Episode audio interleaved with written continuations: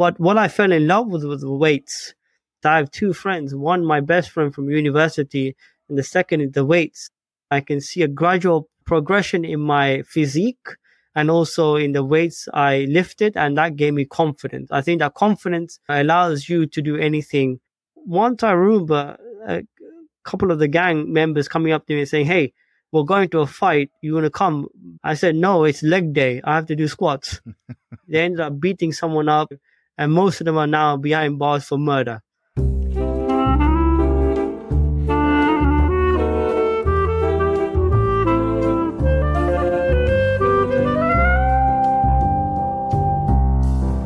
This is a podcast for the infinitely curious, where we share stories, invite others to share stories, and sometimes just talk for the hell of it. So, take a few minutes out of your busy day, sit back, and join our host, Steve Windus, batting the breeze.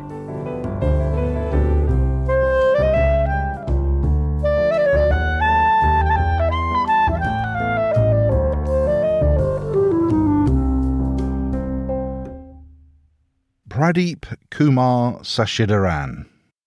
We hear lots of stories of successful careers starting from humble origins, but what caught my attention with Pradeep was the sheer speed at which it happened. Did you ever see that video where Kyle from Canada started with a paperclip and traded it up repeatedly until he eventually ended up with a house? Well, Pradeep followed a similar path with his education and career. But let's rewind first and check out where it all started Sri Lanka. My grandfather, my dad's dad, had a good upbringing. He was a scientist in Sri Lanka. He done very well with little resources. He discovered some drugs for diseases of dogs. My mom's side, granddad was fascinating. He was orphaned from a young age, where he grew up in British monastery by uh, British monks. So that's where I got my Christianity from. But he was very British. The way he spoke, the way he wrote letters, immaculate English, handwriting was amazing. So we had that kind of English culture and nurture from a very young age. Uh, my dad's generation lost a lot of that because of the civil war in Sri Lanka. Uh, so we're ethnic Tamils. The majority is Sinhalese. It's the mid 80s. Sri Lanka is in the midst of a civil war the majority Sinhalese, largely Buddhist, are at war with the minority Tamils, largely Hindus, but with a significant Christian presence. In 1948, Ceylon, as it was then, gained independence from the British, and a law was immediately passed to effectively make it impossible for Tamils to obtain official citizenship. My parents uh, lost a lot of their education and their wealth or assets from a young age. So my dad was a rebel. He got into a lot of fights and so forth, thinking about fighting. And then mom's like, nope, you're not doing this. Um, you're going away, trying to get a living for us. So my dad packed his bags when he was 17, very young, and went to Kuwait to work as a laborer. And he found himself very successful. He opened one of the first Asian restaurants in Kuwait. So when there's an influx of Asian laborers and so forth, he had a restaurant there, done very well there. Pradeep's mum joined his dad in Kuwait for a short period, where in fact he was born. But needing more family support meant that soon she was back in Sri Lanka. I got raised up by my mum's side. They were more English orientated because of my granddad. Um, so my granddad, very man's man, uh, those six years were brilliant with him. Actually, I'm very fond of him. But uh, even early on in in growing up, I can remember him saying, "Hey, you're going to go to England one day. You got to speak English this way. You got to sit at a table this way. And you got to talk this way." He didn't allow me to go to Tamil schools or Sinhalese schools. So Pradeep's granddad clearly had a significant impact on him, and whether through desire or some inner sense, he got pretty close to predicting where Pradeep would end up. A little mantra he kept telling me is that one day you'll get to Oxford, one day you'll get to Oxford. And my aunties and my uh, mom were like, don't be silly, he's what, two? Um, and three, he doesn't know where Oxford is. There's no chance. And why would we go to England? And so forth. But what happened was my dad was doing well, but then Saddam invaded and Kuwait was in the 1990s was kind of in turmoil. That turmoil was in fact the start of what became the Gulf War, and as a result, Pradeep's dad left his business in Kuwait and ultimately ended up in England, while Pradeep and his mum stayed in Sri Lanka. We used to travel up to our dad's homeland near Jaffna, and you can hear the bomb blast, uh, the soundings, gunfire at night. And we used to travel from village to village with literally the old school wooden torch kind of method. Uh, and practically my village outside was wiped out as well. So, um, yeah, it was scary, but my granddad, uh, my mom's uh, dad, protected me a lot and tried to get me as much into the south as possible near Colombo. Eventually, it was time for Pradeep and his mum to leave Sri Lanka and try to make their way to the UK. My mum and I had to get to London. And that's where the struggle was because our passports was not with us. Um, they were confiscated. So we had to have fake passports. And overnight, from a village outside Colombo, we had to get smuggled in a truck. And I remember my mom saying one day, Hey, your name is Raj now. And I'm like, What? what is going on? I said goodbye to my granddad then got on a plane with my mom, and the first stopover was Doha. And then we got found, and they said, "Hey, this is these are not right passports. You got to go back." Well, they did go back, but within six months, another chance presented itself, and this time they made it through. Pradeep and his mum were on a plane to England, and there was no going back. You were still pretty young, but can you remember your first impressions of the UK? I was six years old, and I can tell you, I can vividly remember the first day as well coming to the UK. Big lights, big city. My granddad talked a lot about it, so I was really happy. When we first came in, we could only afford a room for the three of us. It was a part of a house, so that's how we stayed in a room, probably for six months uh, until we got our own place.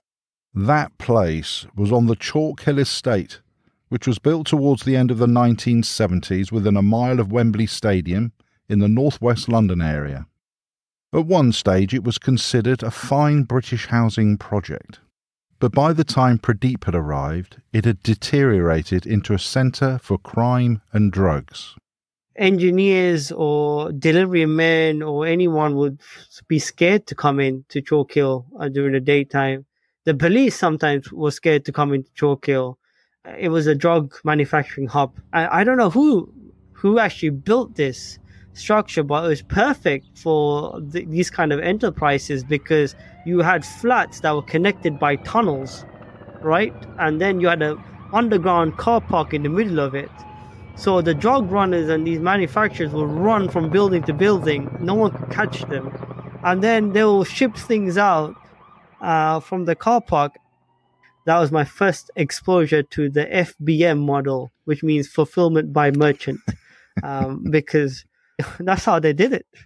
They manufactured and fulfilled themselves. And what were your early memories of school? Uh, early school, actually, I was bright enough.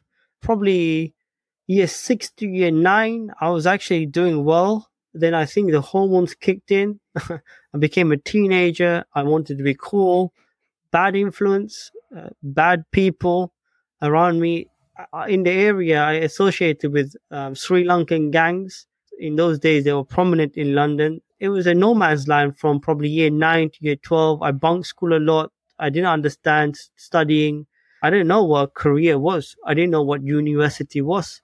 No one in our area or school went to these things. I know in my circles went to these things. Everyone wanted to, you know, party, get girls, have fun, eat and drink and just be a lad. Pradeep's life trajectory was far from clear as he was increasingly exposed to some undesirable influences. But then his uncle visited from Sri Lanka. And he was trying to sell roses because Kandy in the mountains have beautiful roses and teas and so forth and he was trying to do a business deal. And he stayed with us and he said, Hey, um, I'm worried about your kid. You're either going to die or go to jail. And he said to me, I can't give you much, but you need to either go to martial arts or do some weights. Me and martial arts didn't click, Steve. For some reason, I used to fight on the streets, but fighting itself didn't appeal to me. I went to boxing, I went to ninjutsu, I went to judo, all these things I experimented on my own. But what I fell in love with was the weights. They were like plastic, but inside was sand. There were the York dumbbells and barbells. And I fell in love with weights. I used to lift in my house and got me disciplined and got me out of trouble. What did you like about the weightlifting? Uh, it just felt right for me. It was just me and the weights. I don't have to depend on anyone else. Uh, it was down to my skill level, my effort level, and my discipline. I always say this. I have two friends. One, my best friend from university, and the second is the weights. And it gives you humongous confidence when you lift it. Once I remember a couple of the gang members coming up to me and saying, "Hey, we're going to a fight. You want to come?" Um, I said, "No, it's leg day. I have to do squats." uh, it, it sounds silly now, but thank God because that day these guys, you know, I don't know what they were high on something. They ended up beating someone up, and most of them are now behind bars for murder. So that day, the weight saved me, and the gym session saved me. So. And another pivotal moment in your life came, I think, when you were on a shift in Tesco's and you spoke to the manager. I'm practically running the shop on my own. I'm like, why you manage? He's like, well, I got a degree. I'm on a graduate program. So I was like, oh, okay, a degree is important then. Yeah, I thought, you know, no one's going to take me seriously if I don't have a degree. So, after a number of false starts and a life of reacting, Pradeep took control and set off with his one GCSE on what I can only describe as an educational sprint.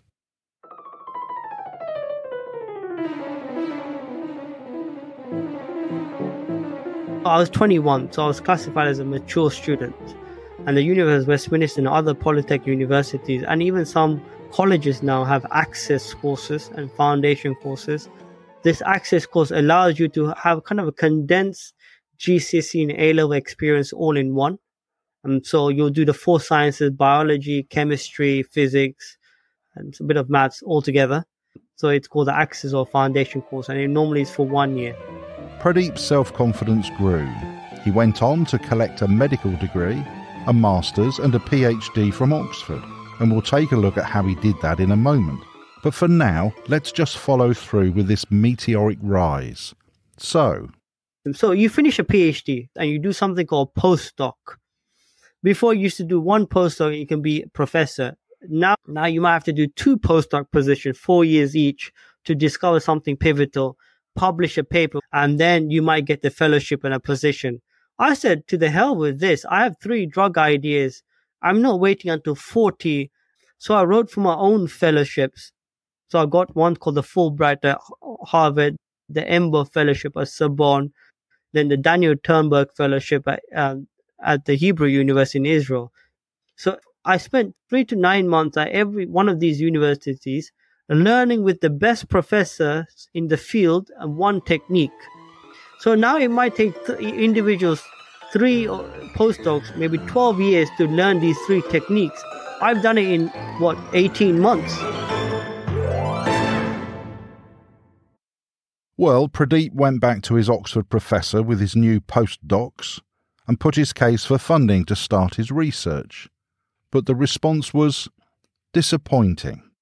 So he took control again, and here's where the law of large numbers comes in.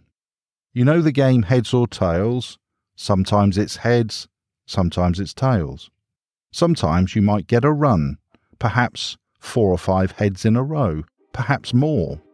But it is inevitable that if you throw enough coins, eventually heads and tails will each be thrown exactly the same number of times. That's the law of large numbers.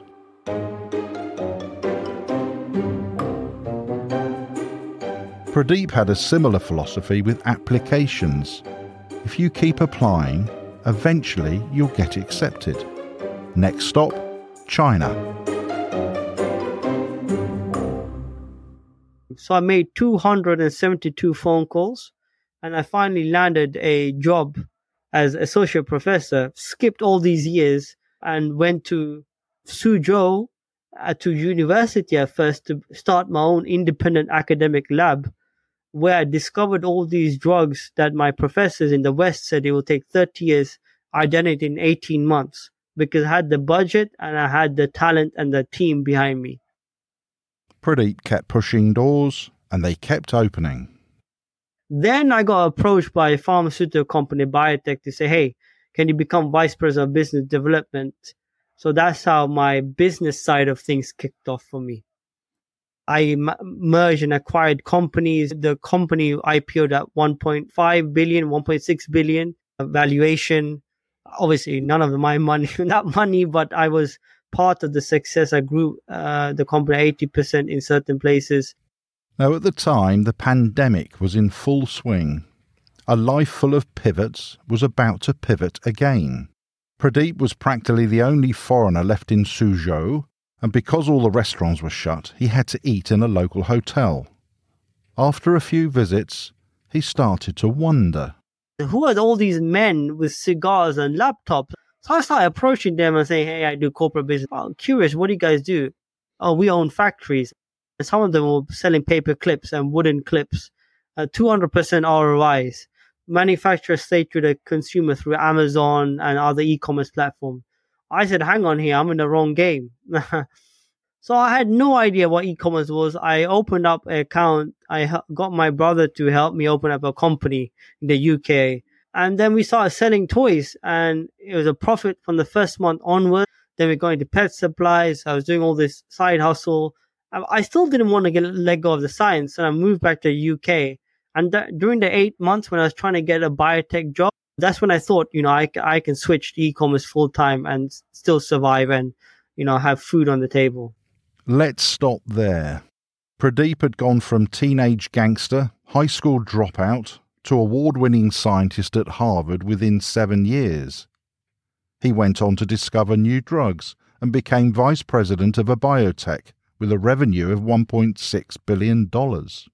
After a chance meeting in a hotel in China, he'd quit his career and founded his own company. Spoiler alert today, he runs his own eight figure company. He's successful, wealthy, and contented. But the essence of the story is not what he is today, but how he got there. The journey, not the destination. So it comes down to the process and the journey. That's what makes you really successful in anything you do.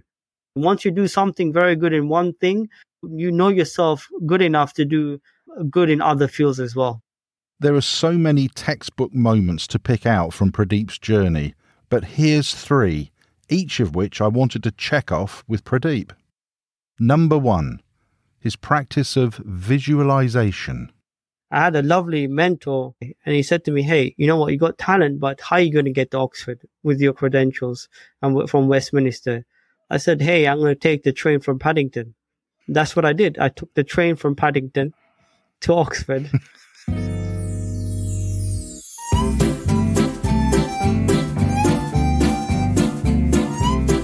and Steve, I'm being very serious. I put a suit on, was very smart, and I said, let's walk around.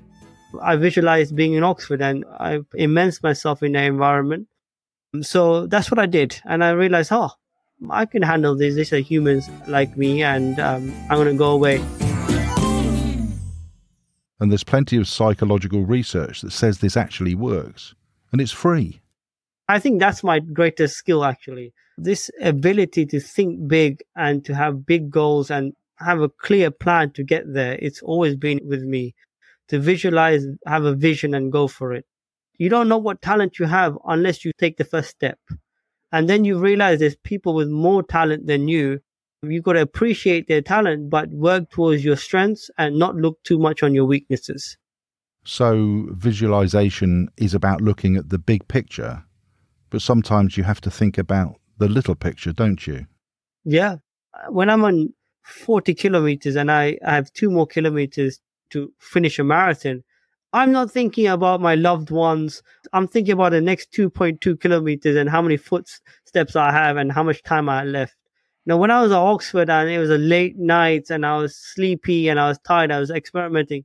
I was thinking about, hey, if I finish this degree, I'll get something nice for my mom. I'm like, when can I finish the experiment so I can sleep? So in those moments, the motivation and intrinsic drive has to come from yourself. You have to be focused to accomplish the task at hand. When you really do think about the hardest moments, the driving factor was to finish the task at hand, not the bigger goal and how to help the world. Okay, number two. Back to that numbers game again, and how Pradeep uses it to deal with rejection. At first, it's a numbers game. So I realized this now from Westminster's 3 call to Imperial's 13 to Oxford's 47, then 272 phone calls to the job, and I think 1,190 uh, for the first investor for my own business to grow. The harder the challenge, the bigger the calls and numbers and volumes. And what you're doing is you're gathering data and saying, hey, I can't go down this avenue. I can go down here. I need to improvise this. I need to talk to this kind of person. Large numbers gives you data to reflect on. You don't need um, import or export records. You don't need Google Analytics or you don't need any of sort of Excel sheet. You just need experience and rejection to guide you. And with rejection, it's not a negative as we can easily position it. You see it as a positive. So someone or something has seen you and perceived you wrong. It's up to you to go and fix it and then show again and try again. Every rejection, I fixed myself and made the application better. So rejection's not a motivating tool, but a learning one? So when you're applying for your various posts and you're going through your 271 rejections, what you're saying is, with each rejection, I learn a little bit more. Therefore, my next application must be a little bit better. Therefore, if you keep going, the logic says at some point you'll give all the right answers and get the job. How does that sound? I got to Oxford. I remember the graduate director saying this is one of the best interviews I've had in my 25 year career. And it's like, how do you know so much about British UK research and how do you know so much about what you want to do in the future? I went through so many applications and so many network events. I knew every professor and every lab and what kind of research they're doing, every molecule and kind of drug, and all the rejection built up a huge amount of knowledge. I've re- been rejected and failed in so many different areas. And that's why I know so much there's no ability for me. There's no special gene or talent where I, I retain so much and learn so much. And I get the sense that your weightlifting experience may have helped you get to this point. Yeah. Every failed set is just me learning the technique, and the muscle is stressed enough to understand the weight and the pressure that it's under. And then I know the muscle's now trained for another set. Everything can be utilized somewhere, someday. And finally, number three, education. Pradeep went through that educational whirlwind process and yet ultimately made his nest in life by going down a completely different route. How did he reflect on that? Education gives you a lot opportunity, discipline, adhering to deadlines. It teaches you a lot. But you don't need it. It's just one facet. It helps you in certain professions and it helps you in life. I'm an uneducated, educated person. When there's been important decisions in life, particularly with risk, the street hustler Pradeep has made the best choices compared to Oxford and Harvard Pradeep. And that's very important to say because education only can give you so much. But when you reflect on wisdom and how to reflect on a journey of when you succeed in something, that's true education for me. Well, there are so many ways to reflect on Pradeep's story surviving wars as a child, taking opportunities as they presented themselves, never taking no for an answer, serendipity, luck, the intervention of loved ones at key moments in his life. If at first you don't succeed. The way I describe my life is I'm a serial dropout. I dropped out of high school, I dropped out of academia, um, then I went into the business development side, corporate business. I dropped out of that the third time. My fourth version now, I'm an entrepreneur. I'll probably drop out of that as well. If you've enjoyed Batting the Breeze with us, please share the podcast with a friend and perhaps leave a review to help new listeners find our show. Check out show notes and other great stories at battingthebreeze.com. By the way, if you have stories that you think would be informative, amusing, or thought provoking, emotionally stirring, or perhaps would deliver a message of hope or inspiration, then why not head over to battingthebreeze.com and let us know? Thank you for listening.